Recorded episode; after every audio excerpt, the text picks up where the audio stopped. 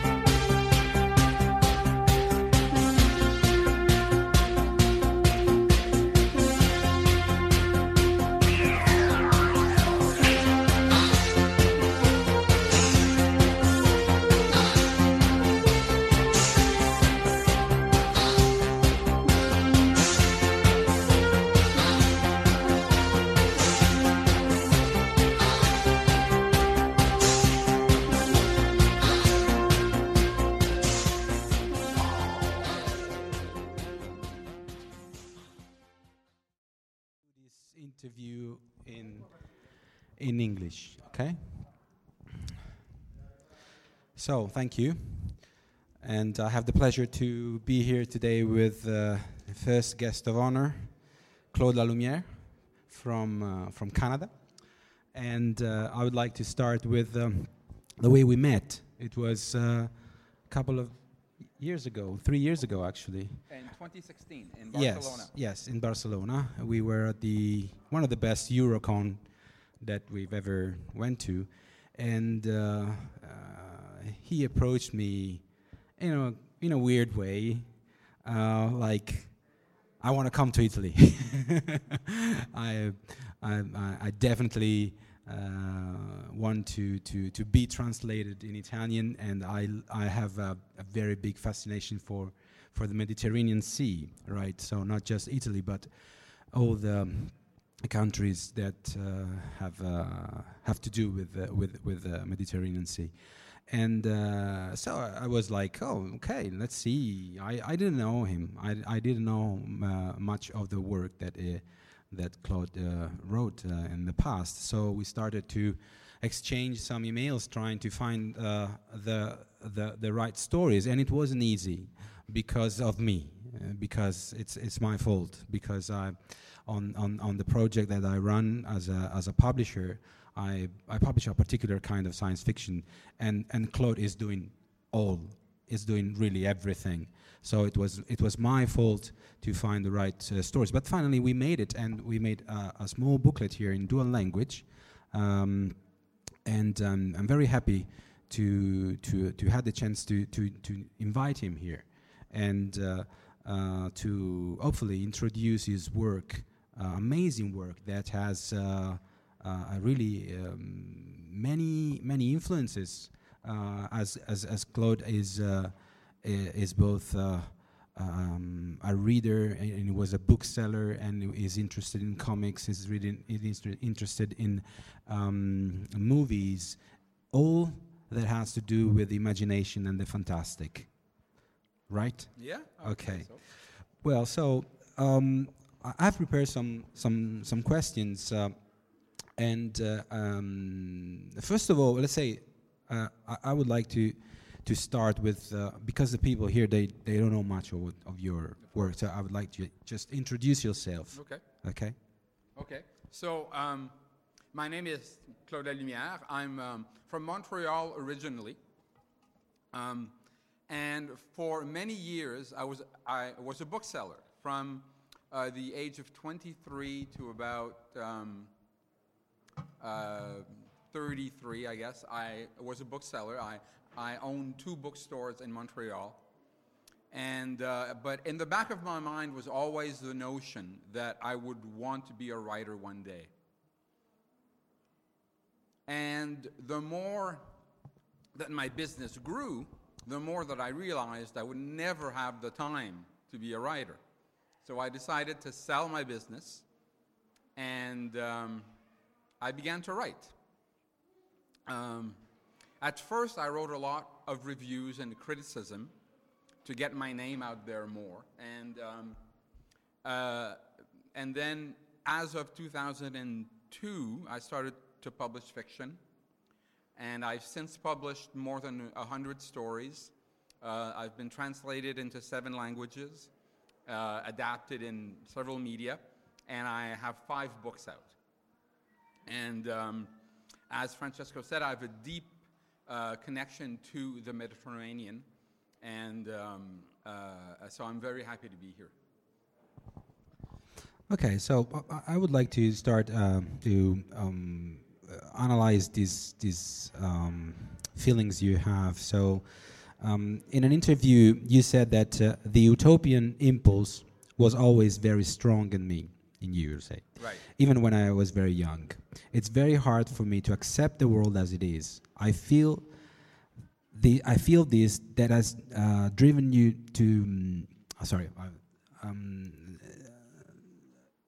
is this the, the the main drive that uh, that push you to to to to write, uh, or is it something else? The main drive. No, I would say that that is probably the main drive. Um, I think a big part of the artistic impulse, um, whether it be with writing or painting or anything, is that we feel that in some way the world is being wrongly narrated or wrongly represented. That there is something wrong about how we inter, how as a society we interact with the world or interact with each other um, or with history or at almost every level.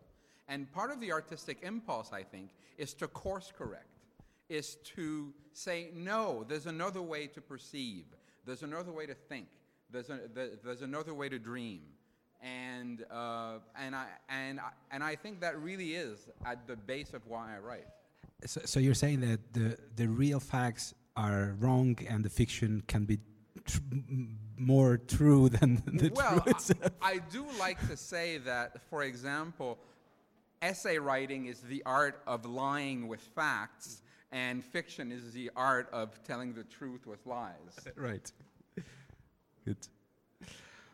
Um, so uh, at the um, at the bottom of your many of your stories, there are myths uh, maybe that's another reason yes. why you're right. attracted by, by the Mediterranean, that's where right. a lot of, of myth yes. and legend yes. uh, come from, at least our, from the Western society.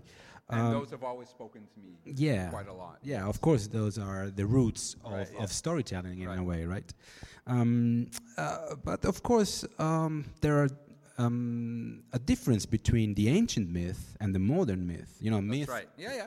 And, and, and so, uh, in a way, uh, now that everything has been said and everything, you know, we're into, we're also beyond postmodernism. We we don't know where we are. You know, is it is it better to retelling, to telling again and again with different words, with different shapes, the same myth, or is it better to create, try to create new myth?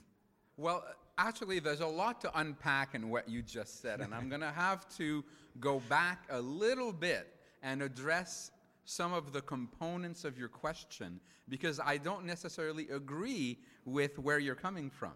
Um, one, and this is a common thing that, that we hear uh, the notion that it's all been said, that it's all been done, that every story's been told, that there's only so many types of stories, that everything is simply um, a rehash of something else that someone else has thought of. Where I agree that all art is in dialogue with both previous art and with culture in, in general, and without that dialogue, it's hard to have any meaning. Uh, I disagree that it's all been said. Mm-hmm. I think that is not true. Um, and I remember once, um, I don't know, I think about five years ago, I was on a panel in French, and, um, the, and the context of the panel was uh, Is it still possible to write fresh stories about um, the, the, the well known monsters such as vampires and zombies and all of that. And the entire panel was, no, it's not possible. And then it came to me, and I said, well, I don't believe that. I think that every time that, I think that it's all in execution and it's all in perspective. And then a few months later, the moderator of that panel, who was the strongest guy in, in his in his belief that it was impossible to do that, read the French translation of my first collection.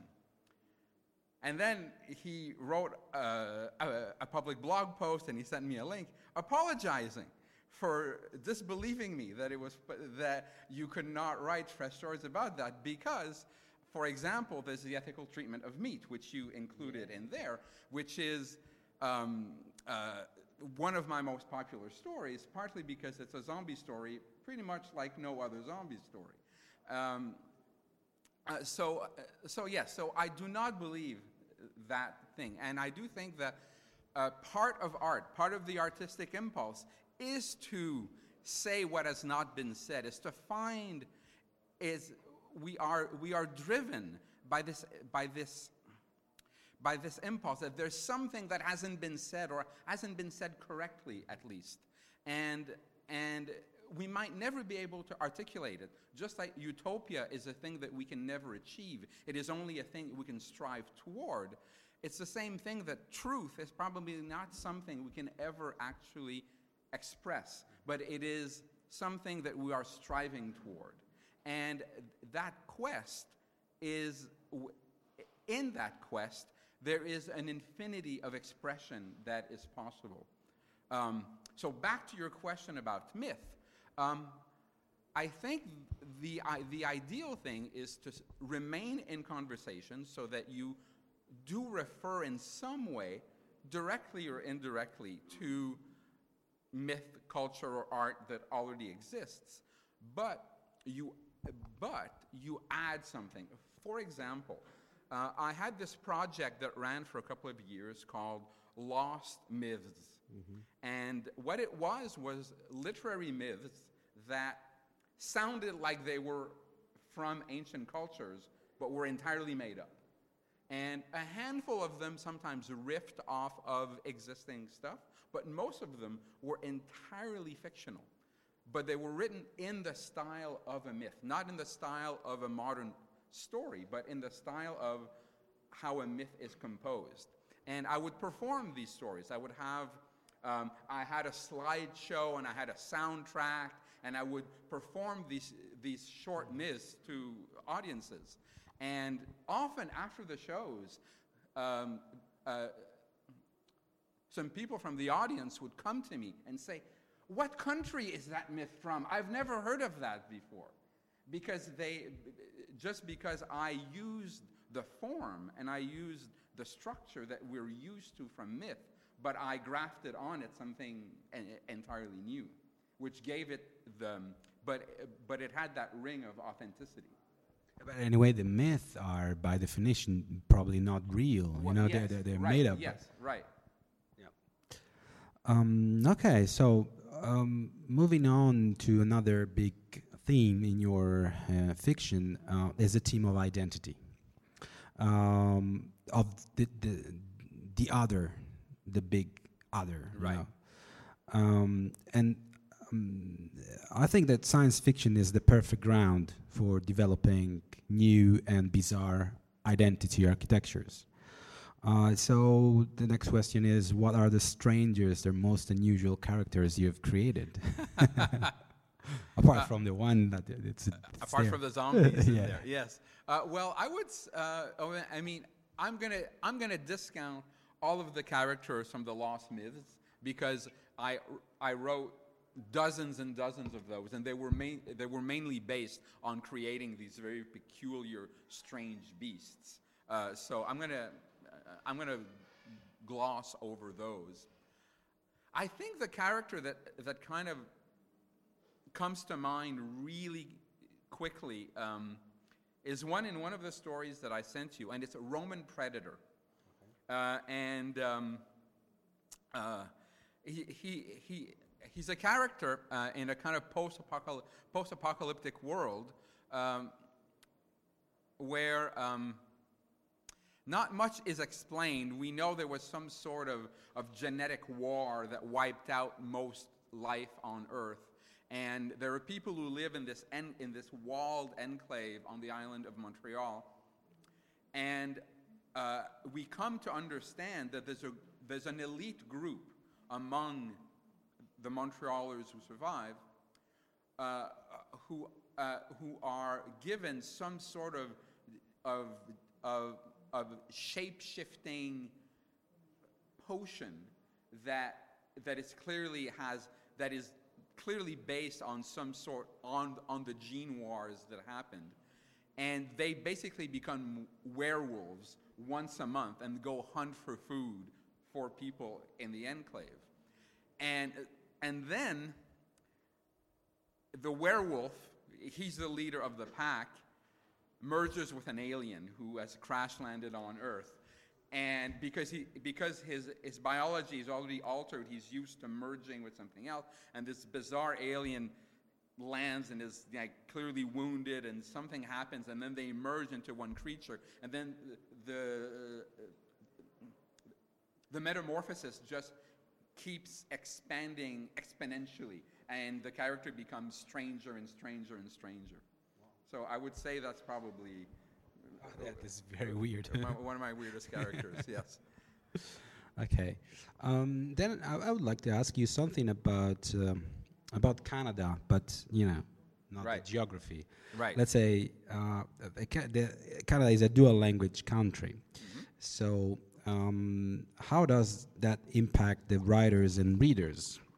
Uh, do you feel uh, the southern pressure of the U.S. market, or do you prefer to have two vocabularies, two cultures to build your words? Okay. Well, again, there's a lot in in that question. I know. So I'm gonna start with Canada uh, because quite likely you only have here a you know a very vague idea of what of what Canada is like. We have Robert Sawyer Right. Yeah, yeah, yeah. And you all know Justin Trudeau. and. Margaret yeah, Atwood. yeah. And um, uh, so, e- even though I live and write in English, I was actually born a francophone. Uh, I went to school in French. My family are, are, are unilingual francophones. Um, I grew up in a fr- francophone part of Montreal, even though uh, the city of Montreal is very multicultural um, and multilingual. Uh, but I grew up entirely in French.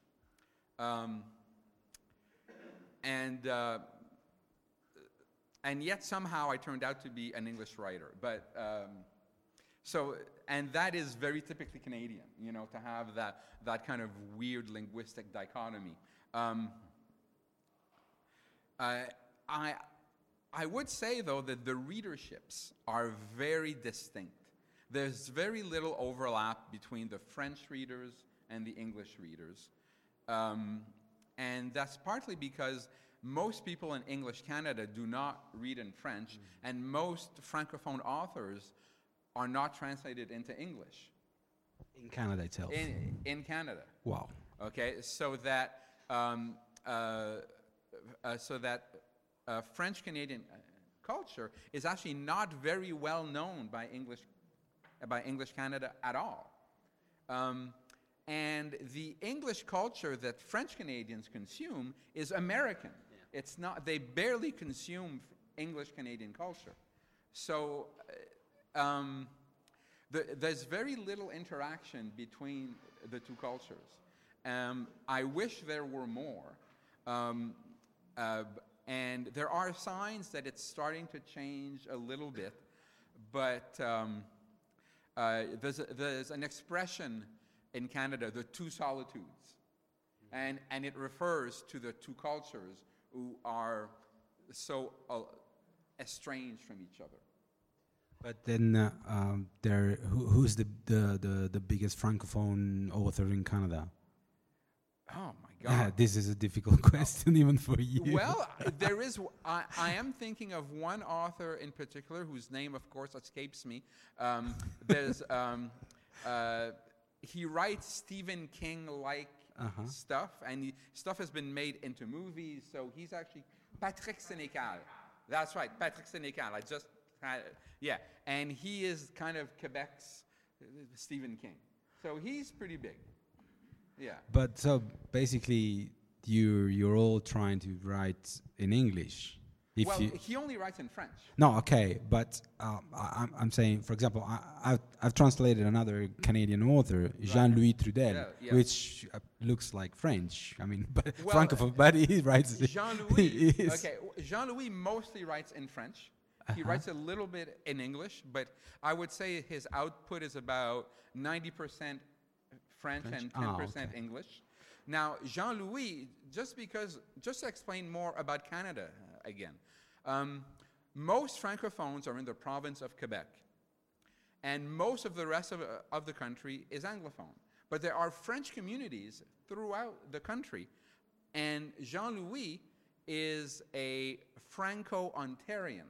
So he's a francophone who grew up in an English environment. So, so, that's, so that's a little different. And to make it a little weirder, he's actually not of he's not actually of French Canadian descent. He's, uh, he's actually, a, uh, his parents are Europeans who happened to emigrate to Canada. So he's actually a first generation Canadian. Uh, Okay. So he, he's kind of a He's kind special of a special case. case, special case. Even his French doesn't sound French Canadian. His French sounds very much like, a like European French. Um, so, uh, staying into the language, do you think that, uh, well, a, a language is so important uh, uh, in relation to the plot, to the other things, or uh, what's what's the importance of a language? Uh, If you have to, you know, you're choosing a language because of, of the market. No, Wow. I, I actually do not ever think of the market. Um, and uh, I, um, the reason I write in English has nothing to do with the market. It has everything to do with my inner life. My inner life is entirely in English. I dream in English. I, uh, I, I think in English. My, so that I, and I, it is easier for me to express myself in English than, than it is in French. In fact, um, I'm translated into French more than into any other language, but I don't do my own translations.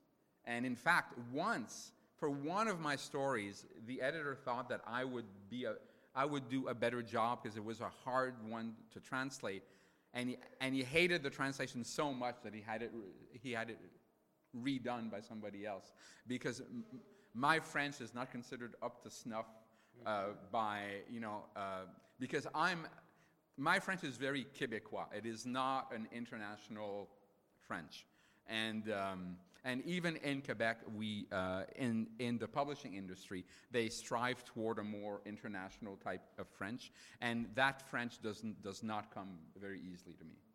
But you were growing up in a in a francophone family. Yes. So but, probably but in a working class Montreal area where my French is not something. Okay, when I go to France, everybody want everybody thinks I'm an anglophone. they think I'm an anglophone who speaks particularly good French because they listen to my accent in French and they cannot believe that it is a francophone's accent because uh, I think that applies to a lot of people. no, no. The other people, they just they know that they're francophones. They'll just pretend not to understand Okay. me, they don't pretend to not understand me because they think I'm an anglophone, and they think, "Wow, he's doing so well for an uh-huh. anglophone."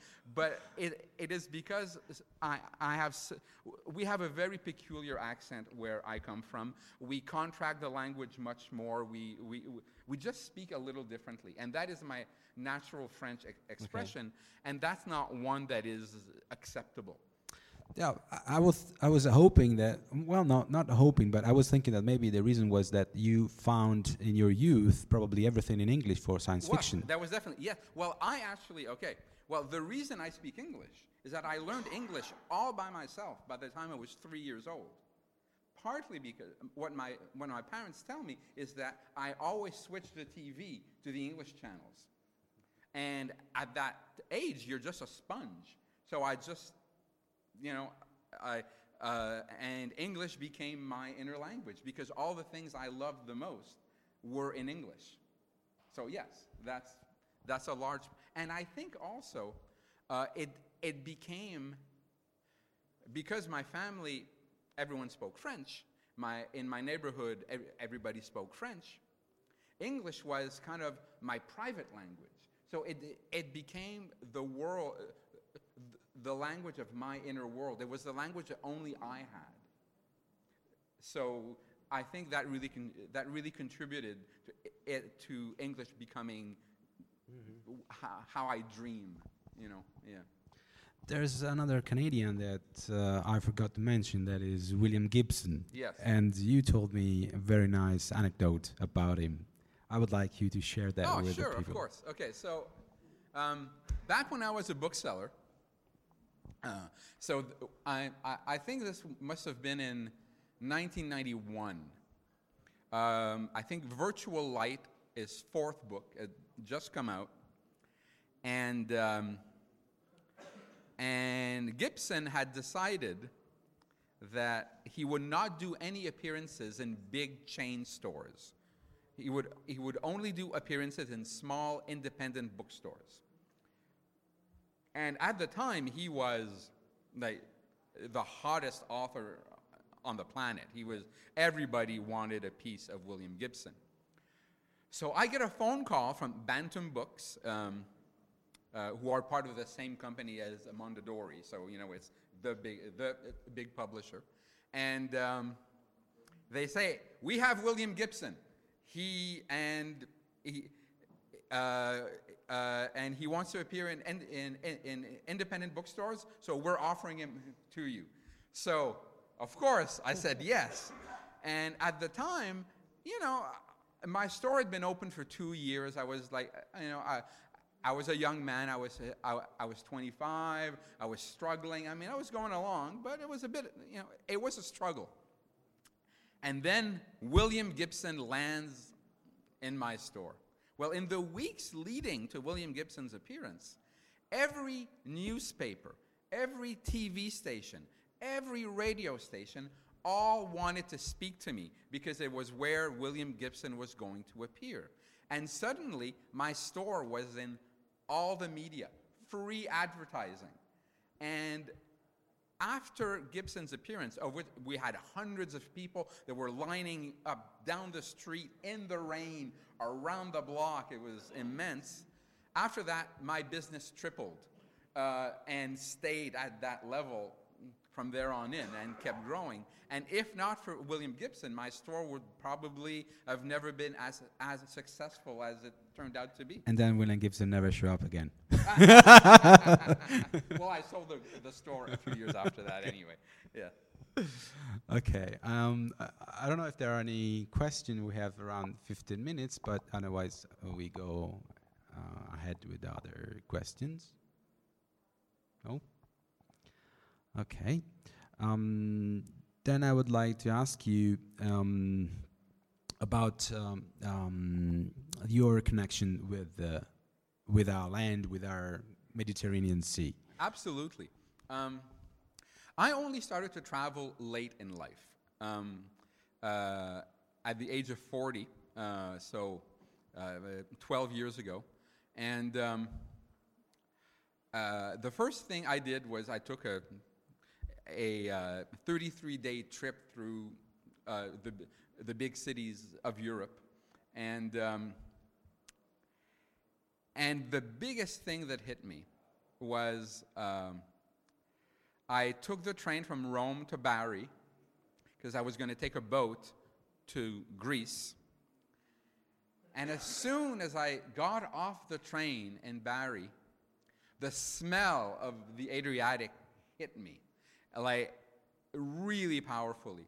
So I walked toward, toward the shore, took off my shoes, went, you know, just, just waded in the sea and just took in the sight of the Adriatic, which is gorgeous, and wrote a story in my head, a, a nearly 4,000 word long story. I composed it all in my head right there. But of course, I had no way to, to write anything. That night in my cabin on, uh, uh, on the boat, I, I wrote the entire thing in one draft. And, um, and it was a story set in Bari uh, called The Sea at Bari. And, um, uh, and, um, and, and then on the same trip, same thing happened again. I was in Nice and I was watching the sunset, and a whole other story came into my head. Of course, that time I was three blocks away from my hotel, so I just rushed to my hotel, and again, I wrote it down in uh, one sitting. And, um, and, I, and I think that all comes back to my fondest childhood memory. Um, my, um, on my mother's side, my family is from the Gaspé. What the Gaspé is, it, it is the portion of Quebec that is on the peninsula of, of Quebec, and, and it juts out into the Atlantic Ocean. It is, it's at the very tip. And my grandparents lived exactly at the very tip of the peninsula.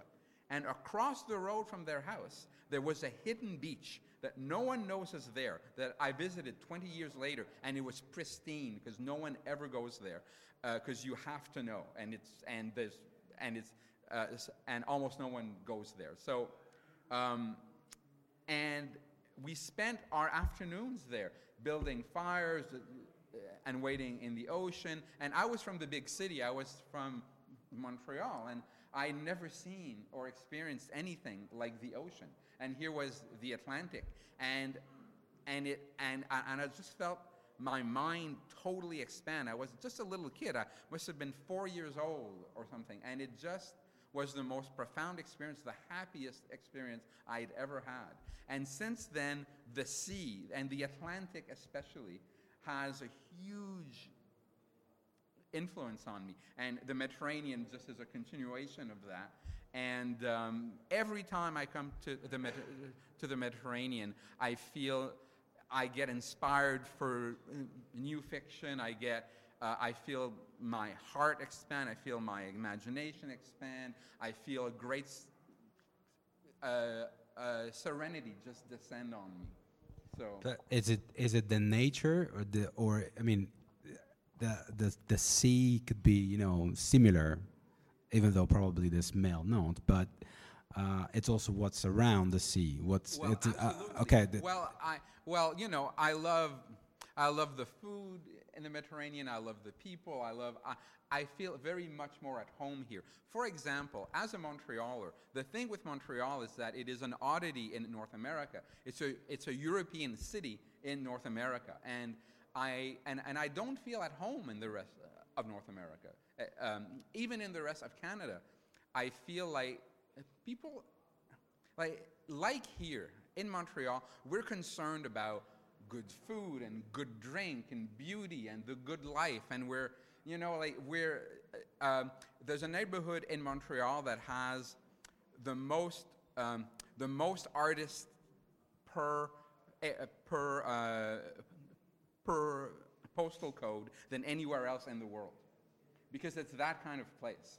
So when I come here, I feel at home again. I feel, oh yeah, this is, this is what I know. This is, and, and, and like a lot of Europe, in Montreal, we have layers of history. We're not as old as Europe, but we're older than most of North America. And, and it, is, it is a city rich with myth and rich with history. So, I, so here, that aspect does resonate with me as well. Yeah.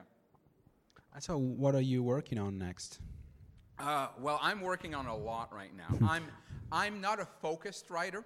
Um, I'm, uh, I'm always all, all over the place. Um, and I always have several projects on the go, and then at one point, one project gains more momentum, and I focus on that one. Um, at the moment, I would say that my most active project is something called um, The Chronicles of, of, the Second Global War. And it's an alternate history uh, in which all of the cities that we know, or pretty much as we know them, but the geopolitical map is entirely different. Uh, for example, um, uh, and, and, and there was a big first global war that happened between 1881 and 1911, and that changed the, like the, the map uh, as we know it. And after a century of peace, a second global war erupts in modern times now. And uh, so things are changing again. And what might be of interest here is that one of the big countries in this world is something called the Mediterranean Communities. And it is basically an Italian empire that, um, that, uh, that goes um, from uh, uh, uh east of France and then uh, most of all of the islands that are, that are in the sea, Greece, um, uh, uh, parts of Turkey, and a little bit more. And it's, um, and, uh, but the capital is, is Firenze, though. Oh, right. oh, it's not Roma. And, I'm not uh, offended. and um, uh, partly because part of their, they achieved their dominance at one point farther back in history because they, um, uh, uh, uh, the science of, of Da Vinci was actually acted upon much more. So they became kind of uh, a superpower in terms uh, of technology. Oh, good. I, I, thought it was Renzi taking over the world. Yeah, yeah, yeah. Our prime, former prime minister. Yeah. So, well, we have uh, some 10 minutes left, but um, again, please don't feel shy um, because this is uh, like a time for, for, for question, for asking anything. Please. No. I know, that's what I hear. And, well, I mean, that pro- that's probably where my ancestors are from. Most Quebecois come from Brittany. Um, uh, but uh, no, in France, I've only been to Paris and to Nice. So I, I, I, I have to explore more eventually. Uh, yeah. Because the northern coast is, is, is much more rugged. Right. Right. The southern coast is nice. Yeah.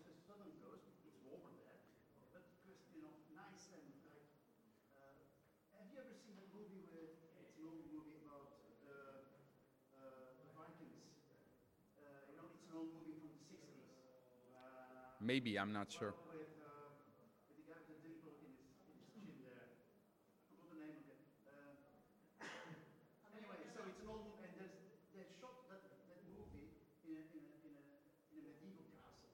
Okay. Yeah, yeah, yeah. Okay, well. Uh, Claude is taking suggestion because he wants to come back very often. Oh, oh yeah, yeah. if you have any place, suggest. Yeah, absolutely, absolutely. I'm already working on his next visit. okay, yeah, please. Please do. That'd be great. Oh, okay. Oh, you see, okay. Well, I I will tell you as a as a francophone, I find the French very difficult, but I love the Belgians. Uh, I, I, I love Belgian. I, I, I love it. Yeah, yeah, yeah. I, I like yeah, yeah. So yeah. Um, and, then I want to ask you also about um, your um, your deep interest for other media in, in, in science fiction and fantasy, like the comics, for example, and, and the movies and the, all these other you know ways of. Right. Well, um, I mean, as a creator, I'm a little less in, less interested in those. Though I started off in my youth, um, I started off as a filmmaker. I, ma- I, I made two films back when I was um, in, uh, uh, in, in my early 20s. Um, but I, but I, but the, the, the hoops you had, you had to jump through proved to be just too annoying. Um, and um, my, my creative uh, process is too in- internal for that kind uh, um, of product. And, um, but I, I love cinema, um, and um, I'm, I'm especially fond of, of, the, vis- the, of the, vi- the, the visionary kind of director like David Lynch or, um, or Wes Anderson or um, and, and in comics, well, uh, that's my first love. That is what, as a child, that's what I consumed most of all. I, I had, I read comics and com, I mean, I can't even count how many comics I've read. Uh, so I, I've always retained a huge interest in comics. And I- I've seen you posting uh, very often, uh, like uh, top five or top Yeah, yeah. ten of these. Well, okay, I'm give me, give me your, yes, I'm give me, give me your list. yeah, that's right. Well, it's also it's a way to, to get people to interact Be, because people love to interact with lists, and it's an easy thing. Uh, it's a fun it's a fun thing to do. So yeah, Well, okay, let's start with the comics. okay, Give me the top five or top three, whatever you you think. okay. Well, uh, probably Jack Kirby is always top of anything. I'm a I'm a huge fan of Jack Kirby's work. Um, then uh, I would say probably uh, uh, Love and Rockets is very high there. Um, um, most crime comics by Ed Brubaker. I don't. It's a little far from what we're doing, but I, I, I really, I really love his work. Um, uh, there was a strange thing that's probably uh, not very well known here called Yummy Fur. Uh, um, back in the 1980s and 90s by a Canadian uh, cartoonist called Chester Brown. And, and in the pages of Yummy Fur, he did this uh, extremely bizarre story called Ed the Happy Clown. Uh, and he was not a happy clown. Um, and as a title like that would have to be. And it was one of the strangest, most visceral, uh, most unforgettable experiences that I've ever had just, just reading anything. Unfortunately, he didn't bring it to a satisfying conclusion, but up until the conclusion, it was, it was magnificent. Um, and certainly one of the best things. And, and one of my big um, heroes as well is, uh, is another Canadian, uh, a Montrealer actually, called Bernie Mireault. And he does this, this, this comic book called The Jam. And it's all about utopianism. So it, that really speaks to me. What the jam is, is this totally normal guy who decides to put on a modified gym suit to make it look a little bit like a superhero costume. And, and he has these imaginary adventures on rooftops with his dog. But occasionally, he, he runs in, in, into people and he just helps them. And, uh, and, and there is a slightly fantastic element in that because his optimism is boundless and seems unshakable, the devil is after him and keeps trying to put these obstacles in his path to, to, to, to break him, to, to make him lose his sense of optimism. And the devil always fails. Okay, then uh, let's finish with the books. Has uh, you've been a critic and columnist? Yeah, so I let's have. give me let's give me the top three or five. Well, that's, very, that's much easier. Yeah. Okay, well, my favorite writer is J.G. Ballard. So Okay. Crash is my favorite novel, and my favorite collection is uh, the complete short stories of J.G. Ballard. So that's the. You can't get any better than that, as far as I'm concerned. Um, because my main interest is short fiction, uh, I, I, I would list Beyond the Safe Zone by Robert Silverberg um, as maybe in terms of if you want to learn how to write the quintessential science fiction story and you want to learn structure how to how to merge idea and character and and setting f- and and make them all resonate with with each other and, and write it in a science fiction way you, there's no better book than than that one um, uh, I would I would also list um, uh, Stranger Things Happen by Kelly Link. Um, all, all the stories of R.A. Lafferty uh, and, um, and Ray Vukcevich also, like all of his short stories. Okay. Um, if there are no questions from the audience, oh yes, there is one. Rich. Sure.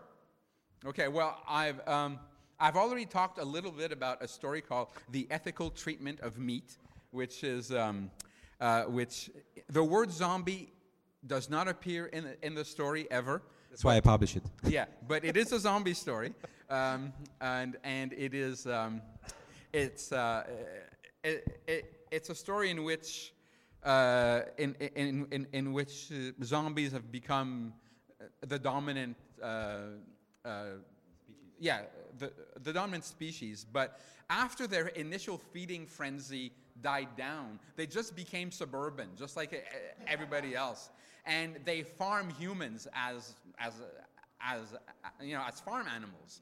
But then the gist of the story is that the, because zombies can't have children, they suddenly have because they're vestigially human, and some of them begin to have this desire for children. So they begin to adopt human pets as children. Of course, it all goes wrong. And, uh, and, and I say, the story is called The Ethical Treatment of Meat. So that tells you how, how badly that goes. Um, and um, the, uh, the, uh, there's, a, there's another story there called um, This is the Ice Age, which is my most popular story. It's been translated, I think, now in five or six languages. It's been re- reprinted, I don't know how many times. Uh, it's been adapted for stage. It's been, uh, it's just had a lot uh, of traction. And um, this one is, is one of my, of, my, of my many stories set in Montreal. And um, it's, it's again a post-apocalyptic one. I love to destroy Montreal. You know, so you know, so uh, in your stories, destroy what you love. So, uh, so I, I so um, uh, the world has, has changed. It's been taken over by something I call quantum ice, and everything electrical has erupted in this bizarre fractaling ice. And of course, nothing works anymore. And because you know we carry phones and we're near technology all the time, tons of people died when when when when this happened. Planes crashed, auto, automobiles went out of control, and also spiraled. So. Um, uh, so there's, you know, there's a lot of survivors, but there's nothing that works, and uh, and it's and it's the story of two of two teenagers trying to survive in this landscape where uh, the world has completely changed, um, and uh, the and the title story where uh, the title comes from is called uh, Maxim Fujiyama and Other Persons. And it is, again, a post apocalyptic thing. Uh, we don't know what the apocalypse was. All that we know is that almost everybody was wiped out. And he, he, but he was ill during that, and he wakes up after a long illness, and everybody's gone, or almost everybody. And he just wanders the city of, of Vancouver, which is where, which is where that story is set. And um, you know, there's some other survivors and, you know, there's some adventures. And eventually he befriends a family of dogs and he kind of uh, becomes part of their pack. And, uh, but then he encounters others. And, uh, Don't spoil it. and I won't spoil it, but so that story is very much about who is a person, who is not a person, uh, what personhood is. And in fact, every story in that book does deal with that. His identity. And, yeah, yeah, and which is and uh, and a lot of my stories deal with the idea of personhood. Yeah. Thank you very much, Claude. Thank, you, Francesco. Avete ascoltato Fantascientificast, podcast di fantascienza e cronache della galassia, da un'idea di Paolo Bianchi e Omar Serafiti, con il contributo cibernetico del Cylon Prof Massimo De Santo. Potete seguirci ed interagire con noi sul nostro sito fantascientificast.it, su Facebook alla pagina Fantascientificast, su Twitter sul profilo at Fantascicast, sul nostro canale Telegram t.me slash fantascientificast, sulla nostra community Telegram t.me slash fsccommunity. Se siete particolarmente timidi, potete utilizzare la vecchia, cara e affidabile posta elettronica, scrivendoci all'indirizzo redazione at fantascientificas.it. Tutte le puntate sono disponibili sul nostro sito, su Apple iTunes, su Spotify e su Podbean all'indirizzo podcast.fantascientificas.it.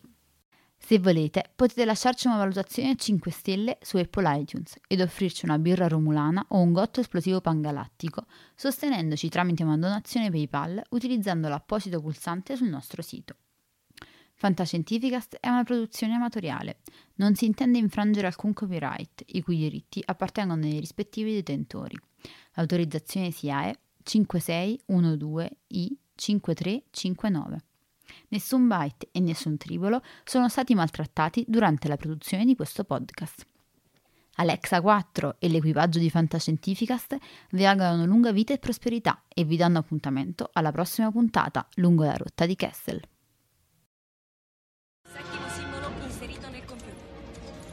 Blocco 1 pronto. Blocco 1 posizionato. Potenza erogata 23%.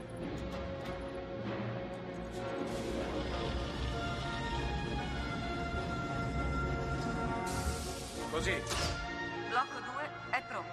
attivato. Blocco 2 posizionato. Siamo al 35%. Arme rosse, evacuare l'area intorno allo Stargate. Liberate l'area, torniamo da voi, chiudo le porte. Andiamo, sbrigate. C'era quello sotto la grande pietra. Sì, mio padre lo trovò nel 1928. È fatto di un minerale che non si trova sulla Terra. Blocco 5 posizionato. 75%. Blocco 6 pronto. Blocco 6 posizionato. Non eravamo mai riusciti ad andare oltre nella sequenza.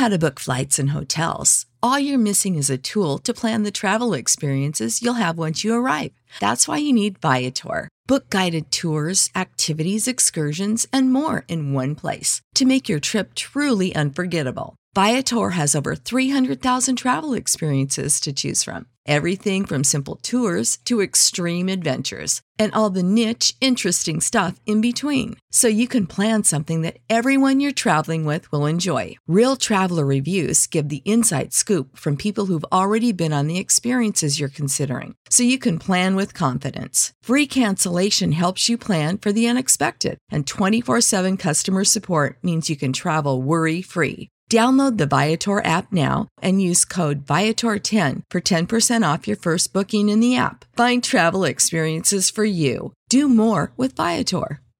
Sick of being upsold at gyms? My guy, you're currently a base member. For $90 more, I can upgrade you to our Shred membership. For 130 more, you'll be a Swole member. And for just $300 more, you'll reach Sweat Platinum. At Planet Fitness, you'll get energy without the upsell. Never pushy, always free fitness training and equipment for every workout. It's fitness that fits your budget. Join Planet Fitness for just $1 down and $10 a month. Cancel anytime. Deal ends Friday, May 10th. See Home Club for details.